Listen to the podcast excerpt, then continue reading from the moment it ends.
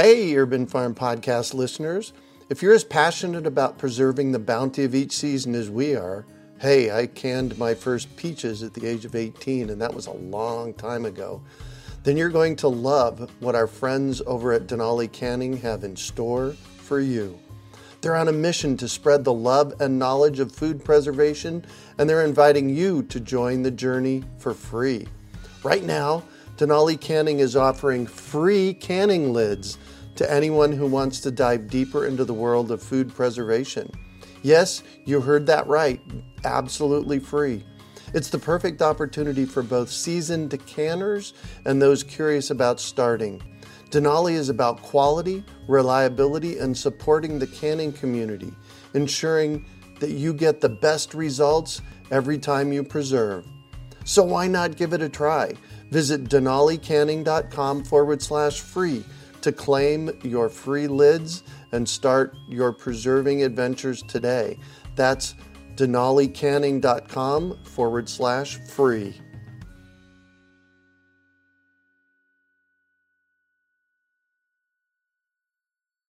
Greetings, urban farmers, gardeners, and healthy food visionaries. Farmer Greg here, and welcome to the 335th episode of the Urban Farm Podcast, where every day we work together to educate and inspire you to become part of your food revolution. The Urban Farm Podcast is sponsored by HealthIQ.com. As I get older, I am finding that leaving a legacy is becoming more important. And a big part of that is making sure my loved ones are financially sound when I depart. One way to do that is through life insurance. Health IQ is a life insurance agency that helps runners, cyclists, yogis, vegetarians, urban farmers, and other health conscious people get lower rates on their life insurance. Visit healthiq.com forward slash urban farm to support our show and see if you qualify. Today on our podcast, we have someone who supports all his local farmers. We're talking with Bill Bezuk about urban farming in Eugene, Oregon. Bill opened his store, the Eugene Backyard Farmer, in April 2010. There were already several traditional feed stores in his area, yet he felt they did not understand the unique needs of the urban farmer. With that in mind, Bill created what he calls a boutique urban farming supply store and has seen significant growth since opening.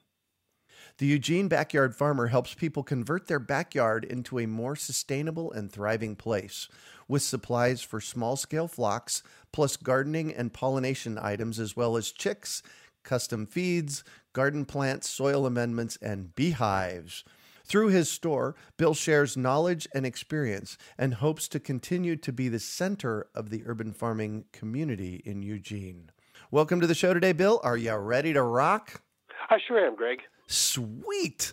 So I shared a bit about you. Can you fill in the blanks for us and share more about the path you took to get where you're at today? I sure can, Greg. While my store has been open for eight years, before opening the store, I worked in various retail environments around the country. Mm-hmm. Uh, the last one being a major book chain store here in Eugene, Oregon. I realized after about 25 years of working in retail, corporate retail specifically, mm-hmm. it just wasn't for me, and I felt like I need to go out and, and, and step my own path. Right. Is around uh, the holiday seasons when I'm working in the bookstore, and it happened like three or four customers in a row coming up to me looking for books on chickens.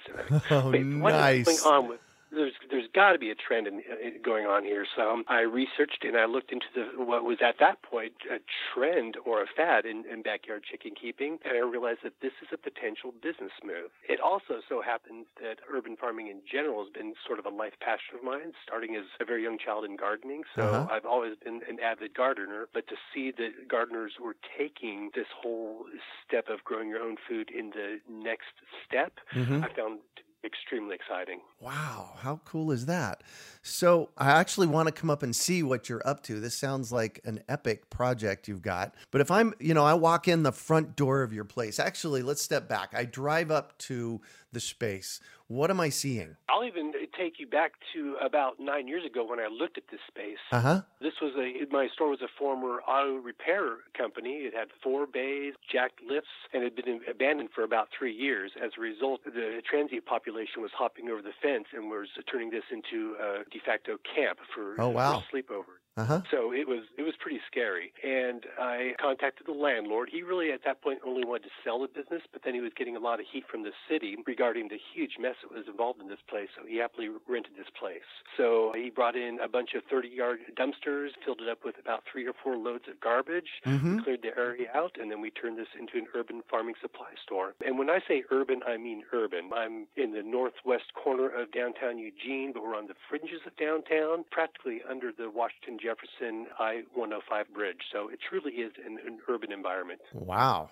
All right, cool. So I drive up. What do I see? The first thing you're going to see is our chicken coop. At the Eugene Backyard Farmer, we don't want to just sell chicken supplies, Uh-huh. gardening supplies, composting supplies, and bee supplies. We want to display them as well. So when you park in our parking lot, the first thing you're going to look at is a fenced-in area where I keep, at this point, my chickens and my ducks. And that's a rotating cast of characters. You know, chickens and ducks come and go depending on my whims and desires. Mm-hmm. And we do this so that when people ask me, can you raise chickens in the city? I point over the fence and say, well, there's five chickens. Are you doing just fine? Or can chickens and ducks cohabitate? And we look over the fence and say, well, there you go. Wow. And then, of course, as you're walking toward my store, you're seeing how we had taken out all the laurels and standard uh, landscaping and converted everything to raised beds. So I have raised beds featuring different garden aspects. So you know, obviously during the summer, I'm focusing on my tomatoes and peppers and things like that. Right. And we also try to garden year round, uh, again, to inspire people to really take advantage of every square inch of property that they have. Mm-hmm. Awesome. All right. Then, of course, when you come into the store, the first thing you're probably going to be met with is our shop cats, Sonia and Sophie. Shop cats came from a friend of ours. They were barn rescue cats. Mhm. And I know that if you're running a feed store, you're going to have mice and rodents. So I Oh, felt yes. it very important to bring some shop cats in. It was a difficult decision to make. As much as I love cats, I know this is also a business, and I know that there were probably people out there that would be allergic to cats and as a result might not visit my store. But I got really lucky with shop cats, and they're incredibly generous. They go out and greet everybody, say hello, escort people into the store, and then they lounge around the store all day in various hiding spots. And honestly, people come in almost on a daily basis just to find the shop cats. Oh, nice. If you have chickens, there's a good chance you're going to have some vermin as well. So you might want to, you know, if you have an urban area that you're growing chickens and ducks at, it's, you know, it's a good idea to have a feral out back or two. I know we do here at the urban farm. Exactly, and of course, uh, you know they've been fixed and they have their ears clipped, but they're really good. We have about a 25,000 square foot property, and they've never left the property, so they're pretty much homebound. They go outside whenever they want, and they Right. come inside and sleep whenever they want. I definitely have mice, and they do a great job of keeping the mice. Mm-hmm. They only like to eat the the mouse heads, and so Oh. I of course take the rest of the mouse and toss it over into the chicken yard. Oh, yes. some people are aghast to hear this, but chickens are indeed omnivores. Yes, they are. look like little dinosaurs out there eating their mice. Yeah. I've actually seen a chicken take out a mouse before. I've actually had to pull a mouse out of a chicken because I thought she was going to choke on it. She was trying to swallow it whole. Oh, oh my gosh. Well, there you go. There you go. Cool. So, what are the kinds of things that you sell? You know, you've mentioned a few of them, but what are the kinds of things that you sell? First of all, we sell uh, chicken food. We our biggest seller is a custom produced, made exclusively for the Eugene Backyard Farmer in a mill just north of us in Brownsville, Oregon. Started out as a slow seller, and it's become the the city favorite. We sell at least two tons of it a week. So Wow. we sell primarily chicken feed. Uh huh. again, we're an urban farming supply store is trying to focus on the city aspect of things. And if you go to a traditional uh, feed store, it's, you know, you're buying 40 and 50 pounds of chicken feed at a time is not a problem. But for a lot of people, they just have two or three chickens, in which case buying a 40 or 50 pound bag of feed is Uh, it's not a good move. It's just going to sit around in the garage. It's going to get stale. Right. Mice move might move into it. So we sell a lot of our feeds as well as scratches and amendments by the pound. So you're not stuck with a 50 pound bag of oyster shell. oh, wow. That's an excellent idea. So, so, you've actually really catered, you're catering to the small backyard farmer. I like the thought process behind that. Exactly. Well, I mean, first of all, we wanted to get a feel for what the average flock size was. So we did an informal survey a number of years ago, Mm-hmm. and we just started asking people, how many chickens do you have? And we kept on asking that question until somebody finally said, you already asked me that, which Oh. told me that we've already cycled through our standard customer cycle. And we found that the average flock size uh, in the Eugene area is 5.2 chickens. Wow. Is few as one chicken and as many as 26 chickens. So Mhm. there was a, a nice range, but we felt that 5.2 was the baseline, so we wanted to build our business around that baseline. Oh, nice. So, are you offering education as well? Do you teach people how to do this? Absolutely, Greg. We started out doing chicken classes, and they were always full. To get the word out, we offered them through Groupon or Living Social or something like that. Mm-hmm. And we do classes every other week, usually uh, Sunday evenings after the store closes, just a two hour hands on class. And Mm-hmm. we would run them from mid January through about mid May or so. And we're generally having 12 to 15 people in the class at any given time. Although it's interesting, even though we're happy to do the classes, I think the demand no longer exists for teaching people how to raise chickens because it's so prevalent throughout the Eugene area. In other words, you can get the information for us, or if you just moved into town and you do want to become a, a chicken farmer, Mm-hmm. you can ask your neighbor or your other neighbor or your third neighbor or your boss or your coworker or a fellow student. The knowledge has become so prevalent that we've kind of made ourselves obsolete in that area. Well, that's epic. I love that. That is good, although there's still a desire for knowledge, so we're always happy to walk people through the process of raising chickens. And then now we're focusing more on treatment free, hands off beekeeping as our major education All right. area. Wow. How cool is that? Yeah, I know when I started offering chicken classes here in Phoenix, it was like 2001 and 2002. And I would have two or three people show up for classes. And, you know, fast forward a decade, and we, I remember one class that we gave, it was at a local bookstore, and we had 180 people show up. There was enough room for them. And this was probably That's in impressive. yeah, this was like 2009, 2010.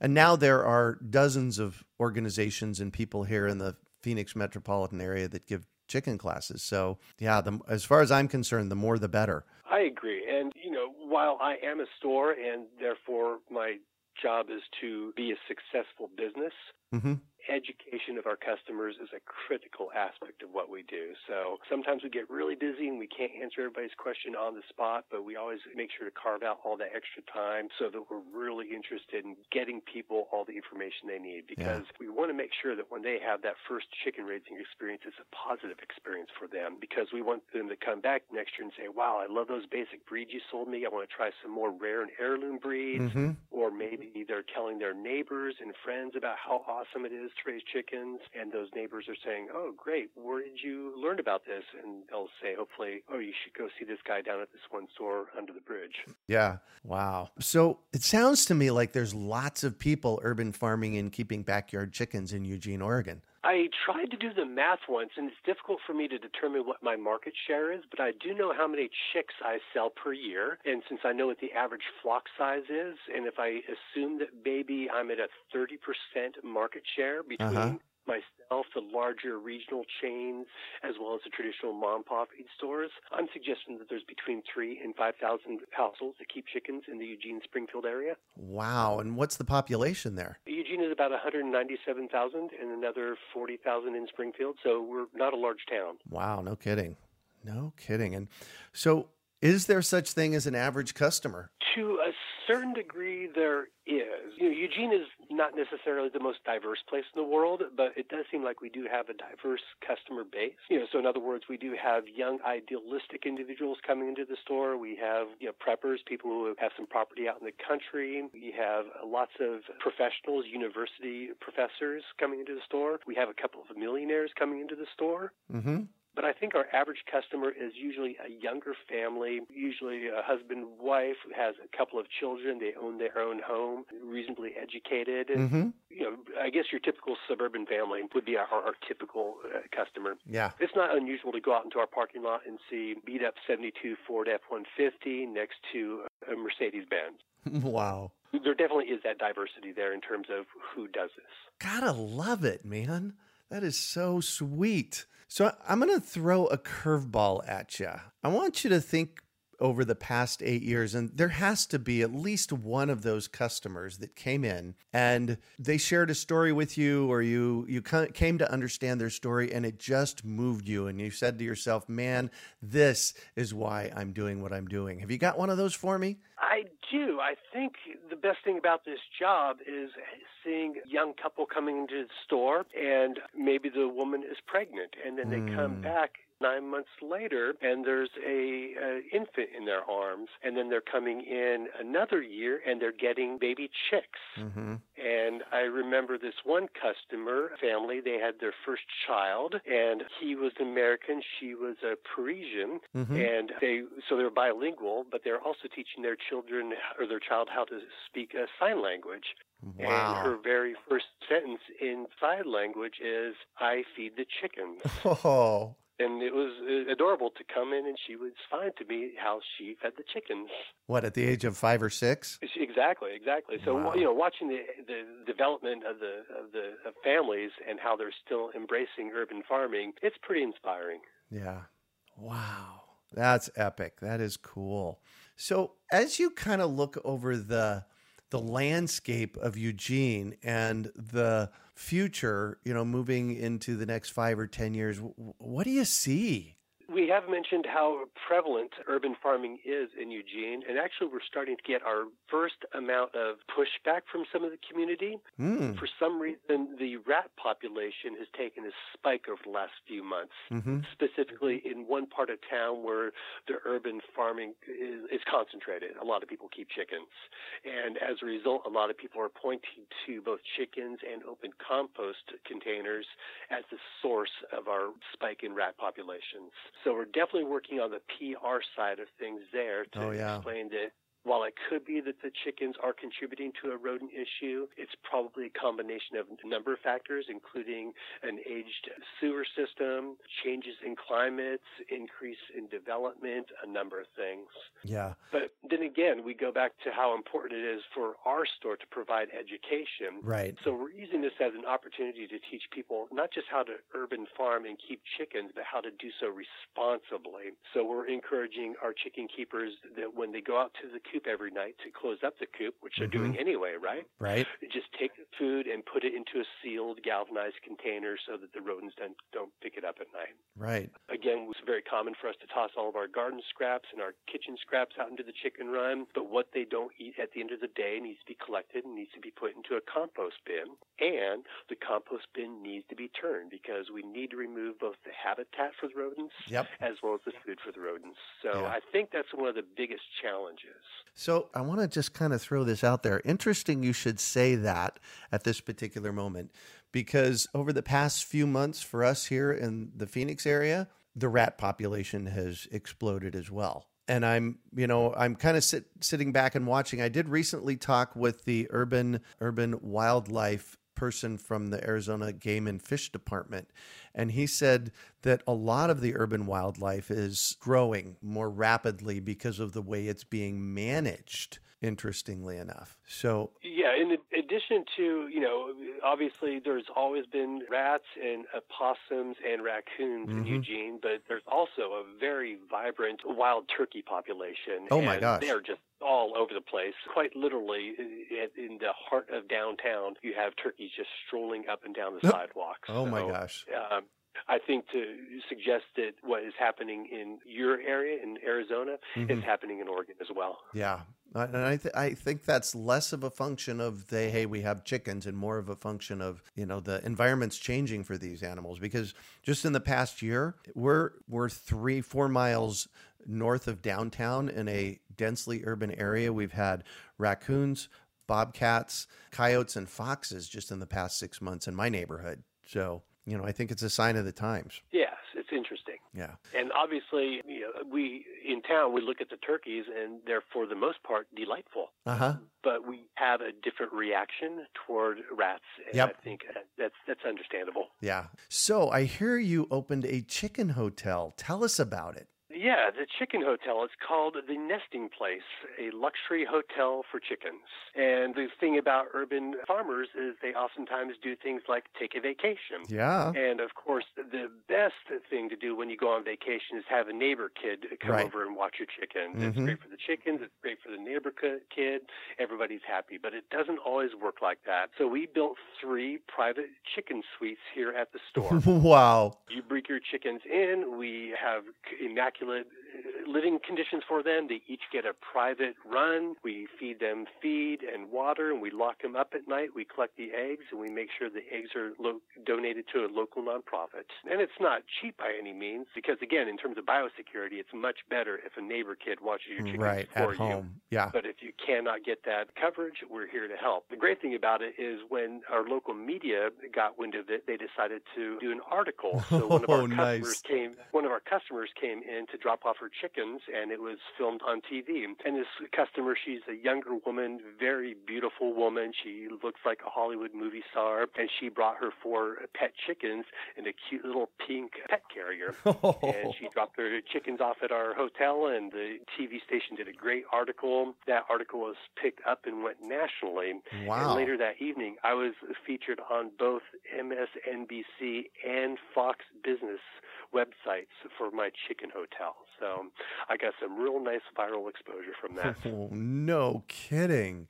Congratulations on that. It, it, it's fun, and it's you know we generally charge two dollars per chicken per night for the standard service. It includes fresh food, fresh water, picking up, and an immaculate cleaning when they're done. Mm-hmm. Then we also offer uh, the luxury service, which includes turn down service, which usually is a handful of mealworms before they go to bed. So Oh, it's, yeah. a, it's a pretty fun deal for them. Well, well, and you, you mentioned that it wasn't cheap, but as far as I can tell, two dollars a night per chicken, that's pretty cheap.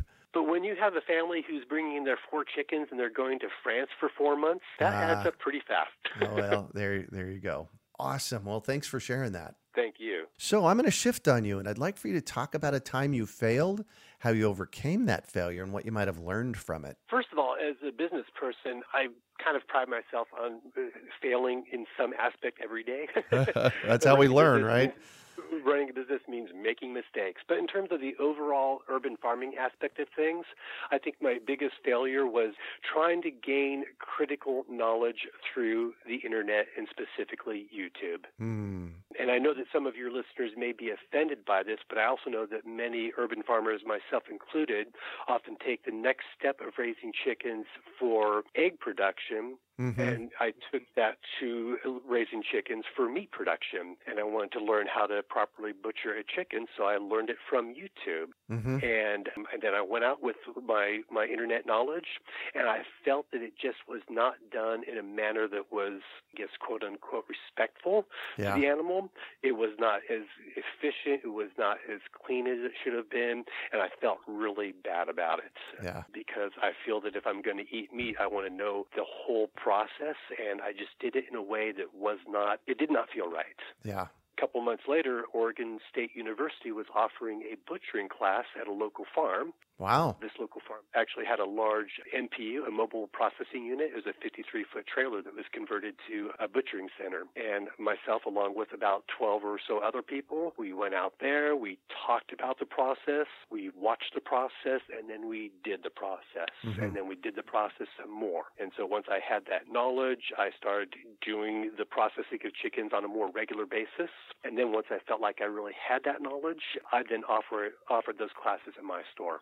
I was Wow. very sensitive to offer the classes before my store opened, Uh huh. and I wanted to limit access because, again, it can be a sensitive subject for Oh yes, many people. absolutely. I probably taught three or four classes, and each time we had at least a dozen people. My goal was that they wouldn't make the mistake that I made in the first place. They, if you're going to learn how to process your own Mhm. chicken, these are the steps you need to take to do it properly. Yeah, there is a lot of education data on YouTube and other places, but we have to make sure that it is good, proper, and really in integrity with who we are. It sounds to me like that wasn't the case for you. Exactly. And maybe I just didn't scroll down far enough on YouTube to find the one tutorial that would have worked for me. Yeah. But again, if you're talking about something like that, you kind of need to touch, you need to feel, and you Yep. need to do to do it right. Yeah, exactly. Well, about eight years ago, I wasn't a vegetarian then. I mostly am a vegetarian now, most always. Let me put it that way. And so I decided I was going to actually raise some chickens in the backyard, some meat birds, and I went through that process. And that is actually what sent me down the road of being much more vegetarian because I know I now know the process that it takes to, you know, go from a chick to plate. What was that like for you? It was humbling. Was I mean, I still think about that first chicken that I butchered and Mhm. how I prolonged its death, Mm, and mhm. it's embarrassing and it's humiliating. And you know, I I, I throw my thoughts out into the universe. I'm, I'm, for my apologies, it was Yeah. just wrong. And as, as a result, you know, my chicken consumption has dropped dramatically, Right. as has my pork and my beef consumption. And I see myself moving in the direction where I don't eat pork and beef anymore because of that same reason. I'm not sure if I have it in me to process an animal like that. Yeah. I don't think it's the same as saying, well, I'll just buy my locally produced grass fed beef and, and call it a hamburger. I see myself kind of going in the direction that it sounds like you've already gone, Greg. Yeah. Well, and we have to remember this is for you and for all of our listeners. We do the best that we can with the data that we have at the time, and then we have to just forgive ourselves and move on. I agree. Yeah. So, what do you consider your biggest success? When I first opened the Eugene Backyard Farmer, the city of Eugene had some pretty strict regulations in terms of what kind of urban farming can do. Mhm. Specifically, you could only have up to two chickens in your backyard, and there was also a real estate requirement. So I gathered stakeholders and members of the community together. We presented our concerns to the city council, and the people speaking at city council ranged from the young, cute children bringing their Polish chickens in, for an example, Uh-huh. to a prominent University of Oregon law professor, to Wow. Members of the business community, all presenting the facts of this is what's happening with urban farming in the city, Uh-huh. and the regulations do not reflect reality. So, as a result, on the spot, the Eugene City Council chose to suspend enforcement of the regulations of chicken keeping while they drafted new regulations. It took them about a year of Uh-huh. writing new regulations. They did their due diligence, spoke with all stakeholders involved, myself included Uh-huh. spoke with different cities and municipalities around the country.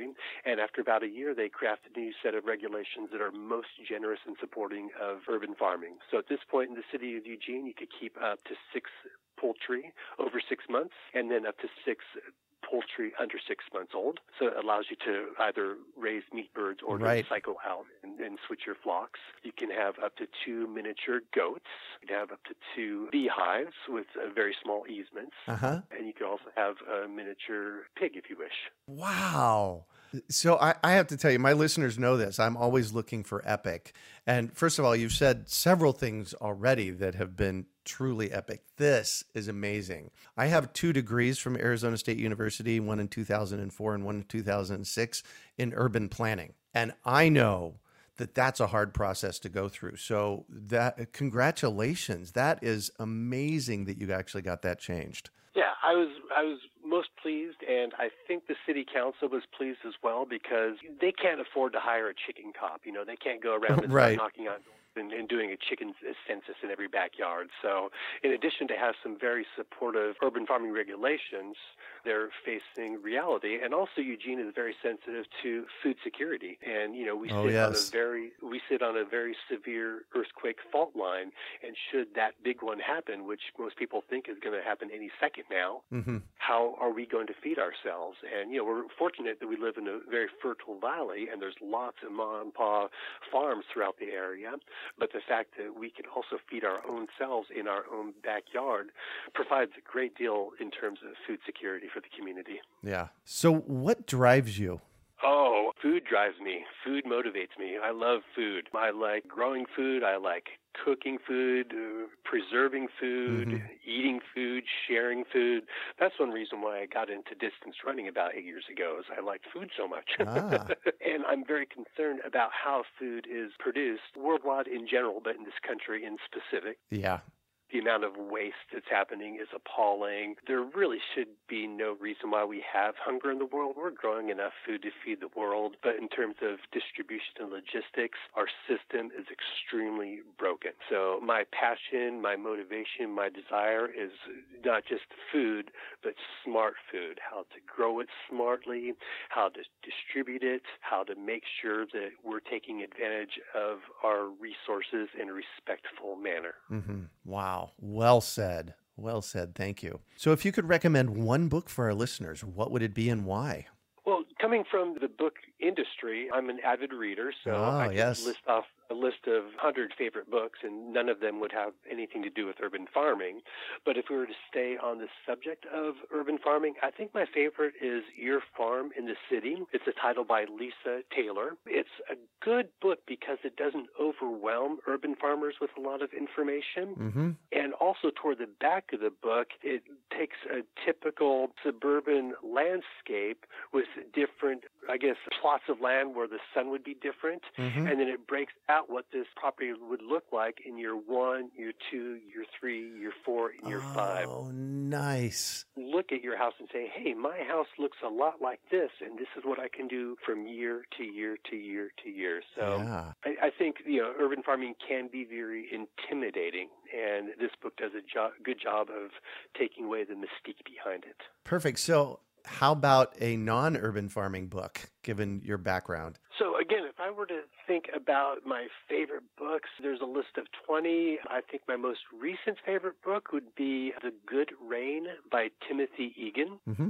Timothy Egan was Northwest correspondent to the New York Times. Oh, wow. And he wrote a wonderful essay in this book about Fred Beckey, who is a legendary mountain climber Ooh. who had died who had died recently. Mhm. So I've been thinking a lot about that book and Fred Beckey for the last couple of weeks. And what my favorite book is is that that title is changing on a regular basis. But Uh-huh. at this point in time, it's The Good Rain by Timothy Egan. Perfect. Thank you for that. So, what one final piece of advice do you have for our listeners? If you are interested in pursuing urban farming, remember that you want to do so responsibly. In other words, if you're going to get chickens, just don't expect them to run around your backyard. You've got to have a coop to put them away at night, Mm. otherwise they're going to be eaten by raccoons. And if you want to get into urban farming, don't be intimidated by it and take it with small steps. And I Mhm. guess that speaks back to why I like the book Your Farm in the City by Lisa Taylor Mhm. is it breaks it down in five year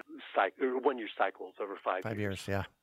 So in other words, people come to Eugene, they buy a house. It's like great, I'm going to rip out the backyard, and next year I'm going to have an urban farm. And then they become so intimidated and overwhelmed that they just aren't able to get any traction. Mhm. So start with some garden beds, find out what your soil is like, find out what your sun and your irrigation needs are like, and then as you get more established there, obviously start your composting, increase your garden beds, then get your chickens, then add your fruit trees and your nut trees, ideally a beehive or some kind of a pollination system. So give yourself plenty of time to become an expert. Don't become uh, overwhelmed because then your urban farming experiment is just going to be a flash in the pan. Yeah. I tell people pick one or two things, do that, get good at it, be successful, and then start adding. And of course, don't be afraid to make mistakes. That's a big one. That is a big one because we are going to do that, but that's where we learn at. Well, thank you so much for joining us on the show today, Bill. For having me. I had a wonderful time, Greg. Absolutely. So, how can our listeners get a hold of you? We, of course, have a website, which is eugenebackyardfarmer.com, Mm-hmm. all one word. If you Google us, we take up the first 10 or so pages of Google, so we've had a good amount of press coverage. Nice. And of course, on our website, that does link to our various social media outlets, which includes Facebook, Twitter, Instagram, and Pinterest. So we're pretty easy to get a hold of. Perfect. Of course, if you need to send us an email, we're happy to hear from you as well. Info, I-N-F-O, at eugenebackyardfarmer.com. Perfect. You can also find show notes from today's podcast at urbanfarm.org forward slash Eugene Backyard Farmer. We are your urban farming resource. You can find our podcast on iTunes, Google Play, Stitcher, and iHeartRadio. Also, visit urbanfarm.org to find articles, podcasts, webinars, courses, and more. Well, that's it for today. Thanks for joining us on the Urban Farm Podcast. The Urban Farm Podcast is sponsored by healthiq.com. A decade and a half ago, I took on a very interesting personal goal to run the Arizona Rock and Roll Half Marathon from the first running in 2004 until I was the only one that had run them all. They call us legacy runners. Since then, my times have slowed down a bit, but my commitment is stronger than ever. In fact, I just ran my 15th year in a row, and interestingly, there are less than 100 of us legacy runners left. Wouldn't it be cool if a life insurance agency rewarded me for that health minded achievement? Well, I found one that will. Health IQ uses an exclusive qualifying process that helps health conscious people like runners, cyclists, yogis, and vegetarians get lower rates on their life insurance. And if you have records like race results or those cool reports we get from the apps logging our efforts, Health IQ takes this into consideration to get you even more savings. Visit healthiq.com forward slash urban farm to support our show and see if you qualify. Just like saving money on your car insurance for being a good driver, Health IQ saves you money on your life insurance for living a health conscious lifestyle. We hope you enjoyed today's episode of the Urban Farm Podcast. Remember to listen for tips, advice, and resources to help you on your journey with urban farming. You can find us on the web at urbanfarm.org or send us an email to podcast at urbanfarm.org. In the words of Vincent van Gogh, great things are done by a series of small things brought together. Be encouraged that with each lesson learned and skill developed, you are one step closer in the direction of your dreams. Hey, Urban Farm Podcast listeners. If you're as passionate about preserving the bounty of each season as we are, hey, I canned my first peaches at the age of 18, and that was a long time ago then you're going to love what our friends over at Denali Canning have in store for you. They're on a mission to spread the love and knowledge of food preservation, and they're inviting you to join the journey for free. Right now, Denali Canning is offering free canning lids to anyone who wants to dive deeper into the world of food preservation.